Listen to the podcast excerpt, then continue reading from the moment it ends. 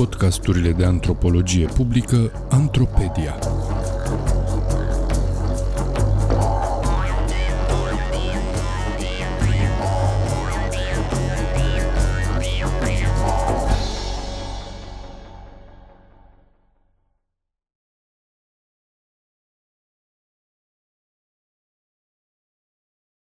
Doctor Iubire Stranie sau cum am învățat să nu mă mai îngrijorez și să iubesc evoluția naturală în antropologie.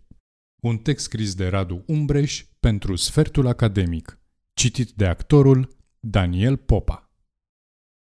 Tema evoluției naturale a speciei umane este de obicei privită în două mari moduri de către antropologii socioculturali. Unii dintre aceștia acceptă explicit sau implicit existența evoluției naturale însă consideră că ea acționează asupra oamenilor doar la nivel fiziologic. Mintea, societatea, cultura aparțin unei alte realități care trebuie studiată altfel decât o fac științele naturale.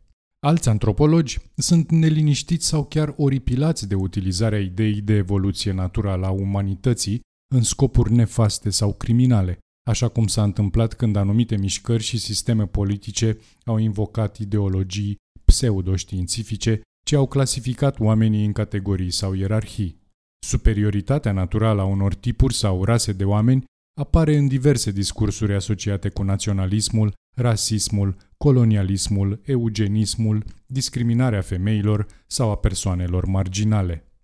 Dacă antropologii au motive legitime să fie critice în receptarea evoluționismului, ignorarea sau respingerea ideilor despre biologia umană îi împinge spre două erori.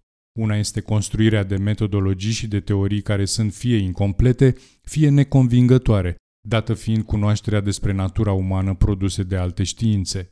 Cealaltă este confuzia dintre planul descriptiv, în care oamenii încearcă să înțeleagă care este realitatea, și planul normativ, în care oamenii deliberează despre cum ar trebui să acționăm ca să schimbăm realitatea.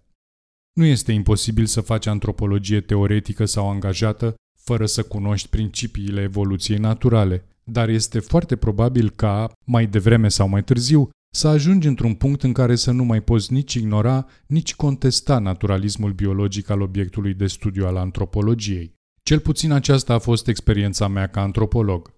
Primii ani de studiu m-au expus la multe moduri de a te uita la oameni, societate, cultură.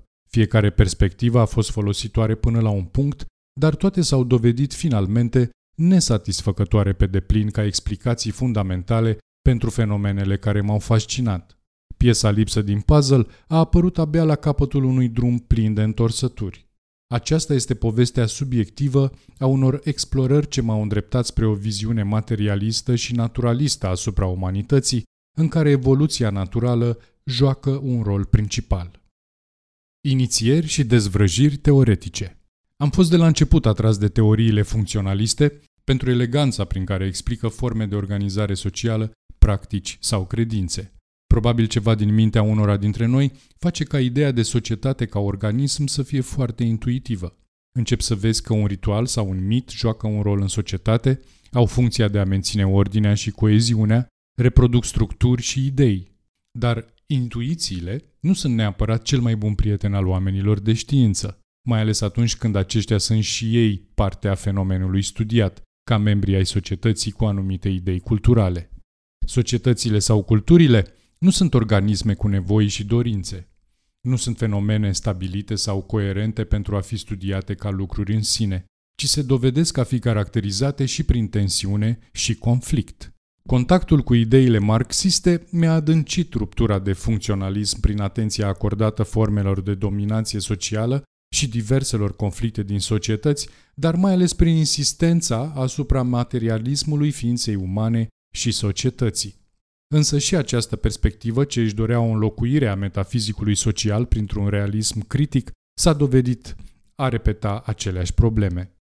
Teoriile neomarxiste despre clase ca actori sociali fundamentali sau despre ideologii determinate de sisteme de producție invocau un materialism detașat în mod artificial de natura biologică.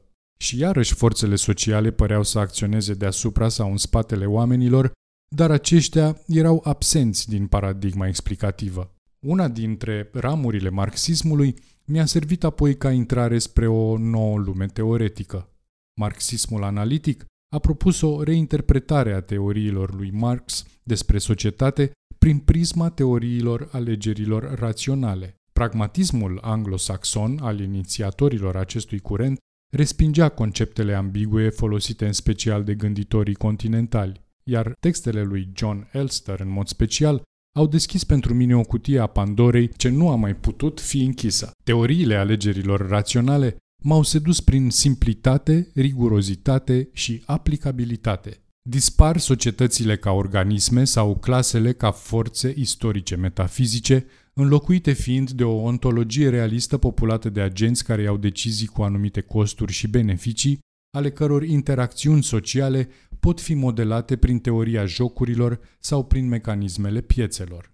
Mai mult, teoria raționalității permite sociologilor și antropologilor deschideri transdisciplinare spre economie, științe politice sau filozofie. Însă limitele explicative ale perspectivei alegerilor raționale sunt cumva inerente principiilor fundamentale ale teoriei. E adevărat că modelul are capacitatea de a explica lucruri atât de diferite precum alocarea rolurilor în familie, Becker, 1971, sau modul în care segregarea geografică poate apărea fără discriminare socială, Schelling, 2006. Dar mereu în diversele explicații, relatări ale acestor autori, apăreau factori exogeni raționalității individuale. De unde vin aceste preferințe? Dar informațiile. Dacă unele decizii sunt raționale, de ce produc dezavantaje oamenilor? Cum apar contextele sociale în care oamenii iau aceste decizii raționale și oare nu determină acestea alegerile în mod restrict? Cum spune un banc din științele sociale, economia spune că oamenii iau decizii raționale, iar sociologia spune că nu au decât o singură decizie la dispoziție. Etnografia ca un creuzet al teoriilor. Ideile mele teoretice s-au confruntat cu complexitatea socială descoperită în perioada etnografiei mele dintr-un sat din nord-estul României. Imersiunea antropologică se construiește printr-o relație intimă cu subiecții și este deseori ghidată de accidentele sau șansele observației participative. Spre deosebire de analizele de arhivă sau de date cantitative, etnografia explorează subiectivitatea oamenilor studiați, dar și pe a celui care îi studiază. Următorul pol de atracție teoretică a fost zona ezoterică a antropologiei dominate de simboluri și interpretări, corespondențe structurale între diverse elemente ale societății, opoziții simbolice și modele constitutive ale realității, mai pe scurt, viziunea culturalistă. Reprezentările mentale, comportamentele, instituțiile, istoria încep să capete o semnificație adâncă atunci când le pui într-o narațiune atot cuprinzătoare în care totul se leagă de tot altceva. Începe să apară un fir narrativ ce trece prin fiecare colț al lumii sociale. O monografie ce va apărea anul acesta va spune câteva dintre aceste povești care încep la cârciumă, continuă în gospodărie și la primărie și se termină la cimitir, însă pot fi înțelese doar prin anumite semnificații ale moralității, ale rudeniei, ale prestigiului și ale transcendentului cu care acești oameni navighează în societate. Culturalismul metodologic s-ar putea să fie chiar o direcție naturală pentru un etnograf care încearcă să înțeleagă experiențele subiective ale celor pe care îi studiază și uneori chiar ajunge să împrumute sau măcar să emuleze idei, principii, valori mai ales atunci când devine integrat în viața socială a comunității. Ceea ce părea bizar din afară începe să capete sens odată ce este privit din interior. Modelele abstracte sunt înlocuite de oameni în carne și oase, cu biografii unice, cu emoții și personalități aparte, prinși în rețele sociale și procese istorice de lungă durată. Modul lor de a vorbi, de a gândi și de a acționa devine comprehensibil și alcătuiește un tot coerent. Ca instrument de interpretare etnografică, cultura a devenit pentru mine fratele în oglindă al raționalității. Totul e rațional este înlocuit prin totul e cultural, caz în care orice devine un cui pentru ciocanul teoretic care promite să ofere o soluție pentru fiecare fenomen întâlnit. Problema apare atunci când îți dai seama că interpretarea antropologică de tipul cultura X este motivul pentru fenomenul Y, produce o problemă cauzală de rang superior. Ce explică de ce cultura este într-un fel sau altul? Care este mecanismul cauzal care produce cultura? Dacă fiecare cultură este diferit, de ce găsim corespondențe între țăranii români, pescarii din Madagascar și vânătorii culegători din Amazon? Și ce este de fapt cultura? Punctul de cotitură naturalistă. La fel ca pentru mulți alți antropologi, terenul etnografic mi-a adus o cantitate imensă de cunoaștere sau mai precis de date, însă în analiza lor îmi lipsea o perspectivă care să ofere un sens fenomenelor observate. Nu puteam să infirm sau să confirm vreo teorie în vogă la acel moment, pentru că preocupările și interesele școlilor și ale figurilor centrale ale disciplinei se îndreptau spre fenomene sau abordări ce erau fie irelevante, cum ar fi postcolonialismul sau transumanismul, fie prea opace pentru înclinațiile mele, cosmologie, filozofie continentală. Altfel spus, aveam datele empirice, dar nu știam ce le ține la oaltă. Cândva la jumătatea terenului etnografic, am asistat la o prelegere despre pragmatica comunicării umane susținută de Dan Sperber. Mai departe, lucrările sale din antropologie, lingvistică, filozofie și psihologie mi-au deschis mintea spre o ontologie a culturii și a societății ancorată în claritate conceptuală și naturalism profund.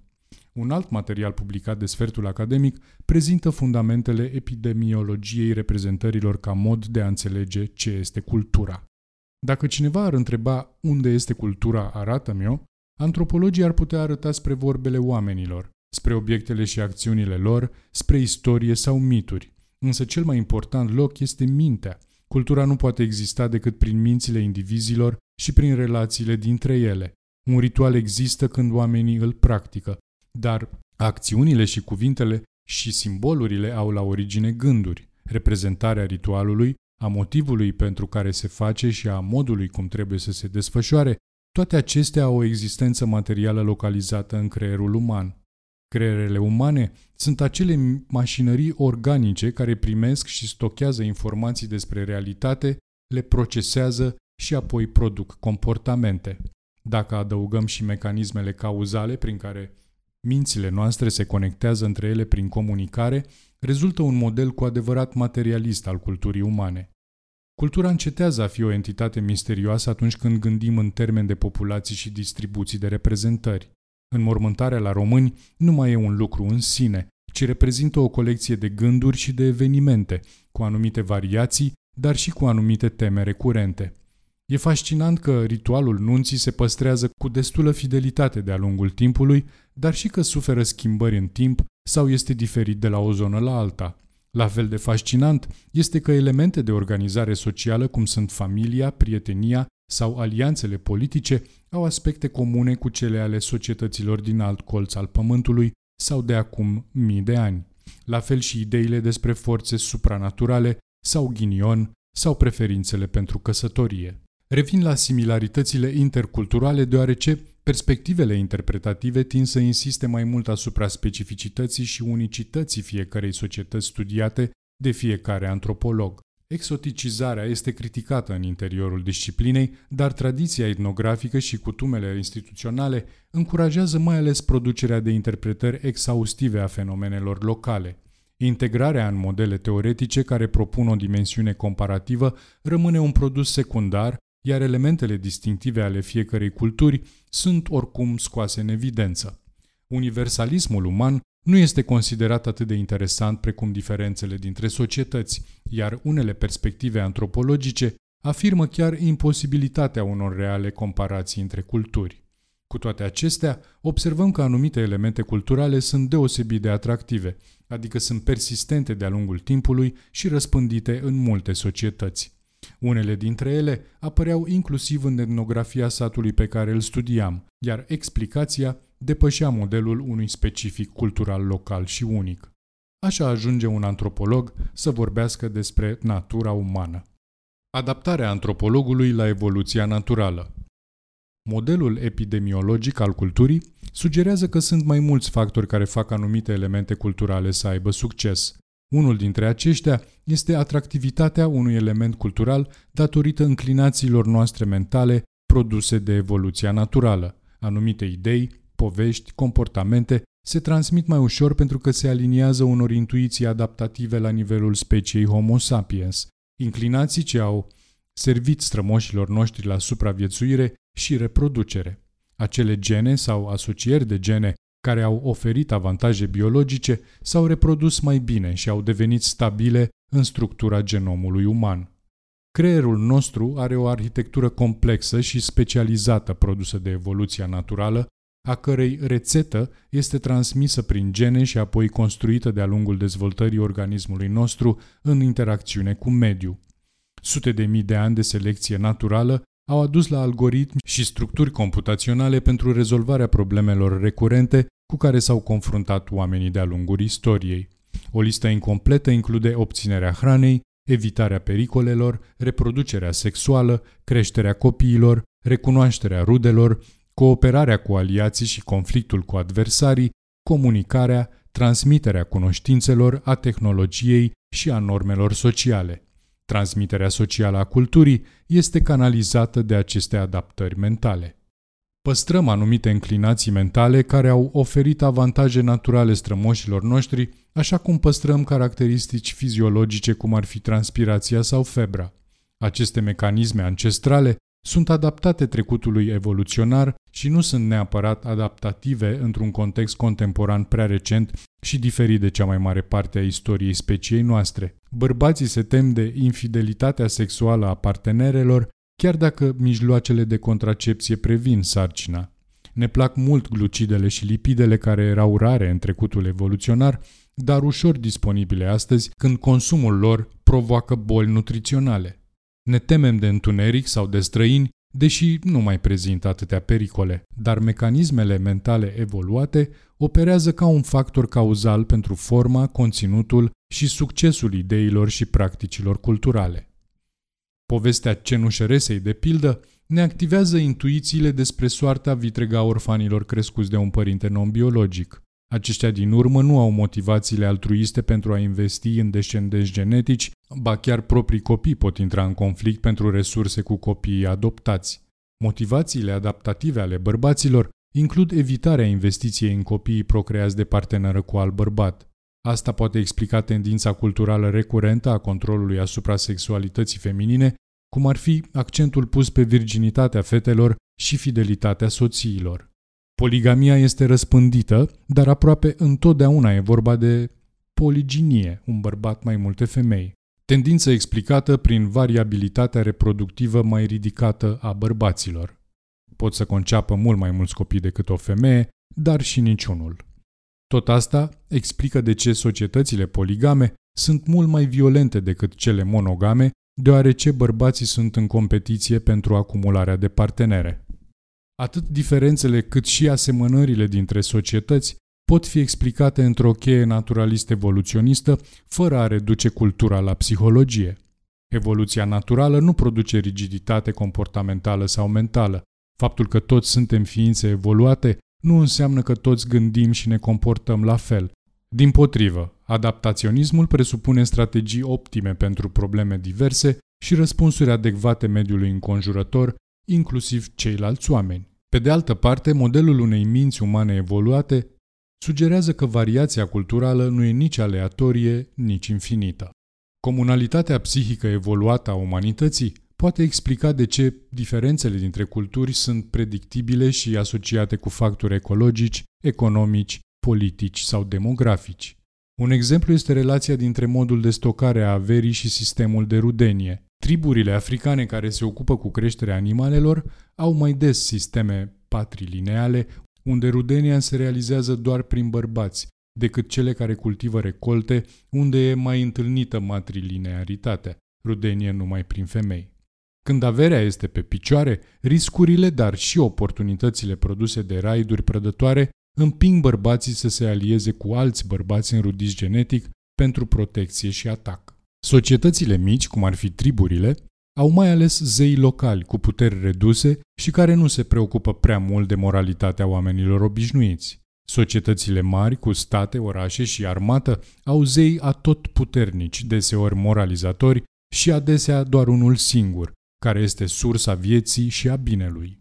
Diferența vine din dezvoltarea socioeconomică ce transformă orientările de viață ale oamenilor de la termenul scurt, oportunism și cooperare restrânsă, la termenul lung, toleranță și cooperare extinsă, schimbarea morală a zeilor, apoi calcă pe urmele schimbării mentale a oamenilor ce îi imaginează. Se spune că o teorie e folositoare atunci când te ajută să pui întrebări mai bune. Am fost norocos că explorările mele teoretice m-au dus spre un loc în care se pot pune acele întrebări la care se poate da cel puțin un răspuns, fie el și greșit. Etnografia cu minte Perspectiva epidemiologică și evoluționistă mi-a oferit un cadru interpretativ pentru multe dintre fenomenele pe care am încercat să le înțeleg. Am trăit doi ani într-un sat din România, unde am devenit fascinat de judecățile morale ale oamenilor atunci când se confruntau cu probleme de cooperare. Etnografia mea a urmărit în special neîncrederea ce apărea în diferite contexte sau către anumite persoane. Dilemele Rudeniei, de exemplu, preocupau pe mulți dintre oamenii cu care am lucrat. Pe de o parte ar trebui să-ți iubești rudele, pe de altă parte exact neamurile pot să fie cele mai periculoase persoane. Pe de o parte rudele ți le dă Dumnezeu, pe de altă parte, oamenii se fac neamuri între străini. După cum discut într-o viitoare carte, putem înțelege cum înclinațiile adaptative de generozitate către rude biologice se împletesc cu gestionarea unui mutualism echitabil între parteneri cooperatori. Mecanismele mentale evoluate, cuplate cu un ecosistem social și istoric, pot explica atât extensia artificială a rudeniei, cât și tensiunile între neamuri codificate în ritual sau folclor.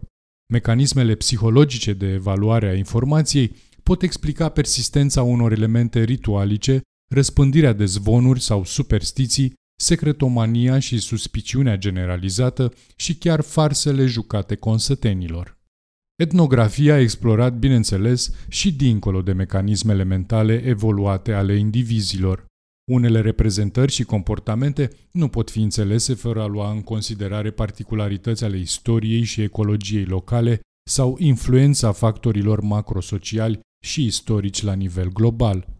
Nu e necesar un model psihologic pentru fiecare interpretare antropologică, dar am încercat ca etnografia mea să nu facă asumții eronate despre cum funcționează mintea umană și am urmărit să opereze implicit sau explicit cu un model naturalist al gândirii și al comunicării, al motivațiilor și al înclinațiilor.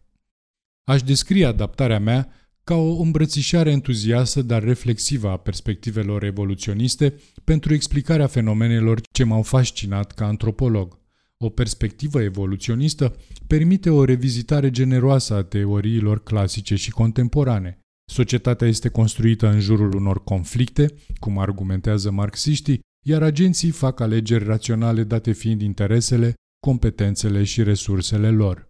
Chiar dacă societatea nu este un agent, grupuri și instituții sociale la diverse scale pot impune norme și practici pentru creșterea solidarității și producerea de beneficii colective prin alinierea intereselor egoiste ale membrilor. Natura umană devine proverbialul elefant din care fiecare paradigmă percepe doar o parte. Există temerea că o viziune naturalistă deschide drumul către rasism. Temerea este justificată dacă ne uităm la anumite interpretări marginale din evoluționism, dar majoritatea teoriilor și cercetătorilor discută despre adaptări pan-umane ce transced clasificarea oamenilor în rase sau categorii. De fapt, psihologia evoluționistă poate explica de ce întâlnim o gândire rasializată sau esențialistă și cum poate fi ea diminuată sau redirecționată. Oricum ar fi, realitatea naturală nu prescrie vreun principiu moral. Orice teorie științifică despre umanitate ne poate ajuta să luăm decizii mai bune, dar nu ne poate spune care sunt acelea. Rămâne responsabilitatea fiecăruia dintre noi să judece ce este bine sau rău, să discute și să aleagă cum vrea să arate lumea și societatea. Tot evoluției naturale îi datorăm și aceste capacități morale, dar asta deja este o poveste pentru altă dată.